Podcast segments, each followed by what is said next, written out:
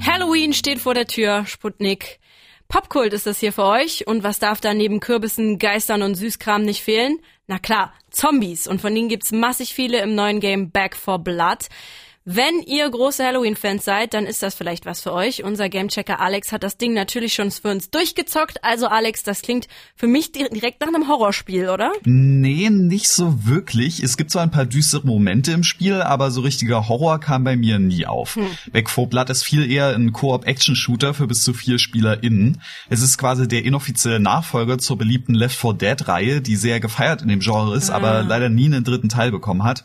Und jetzt gibt's ihn quasi nur unter einem anderen anderen Namen. Ah, Left 4 Dead kenne ich. Aber worum geht's denn genau? Einfach Zombies und Ballerei oder steckt da mehr dahinter? Also im Grunde ist es das.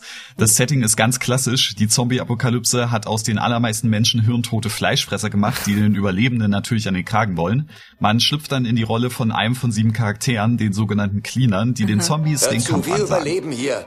Fang neu an. Überleben ist aber nicht genug. Wir müssen kämpfen. Nein, wir müssen überhaupt nichts tun. Wann habt ihr zuletzt eine Horde Infizierte gesehen? Hm?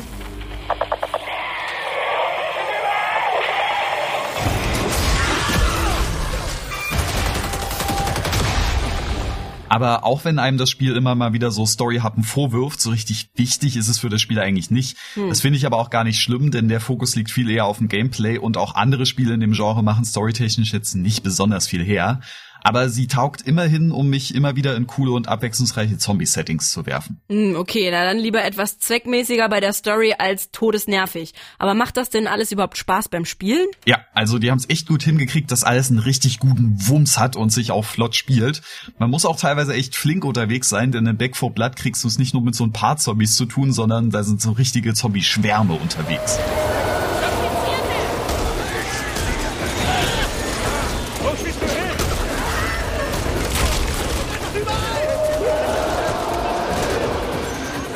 Die normalen Viecher sind zwar zahlreich, aber dann doch eher Kategorie Kanonenfutter. Knifflig wird's aber meistens, wenn die Spezialzombies dazukommen, die einen dann entweder in den Schwitzkasten nehmen, anspringen oder sogar explodieren können.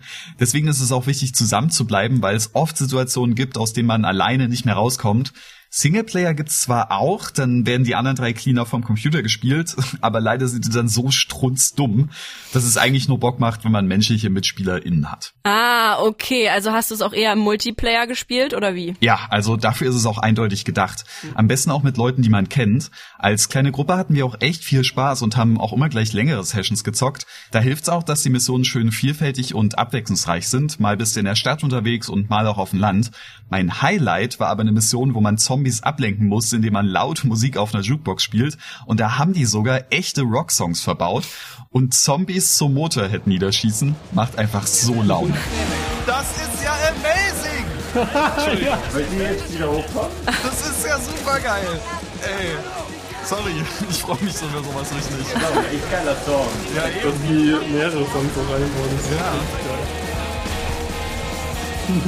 Ja.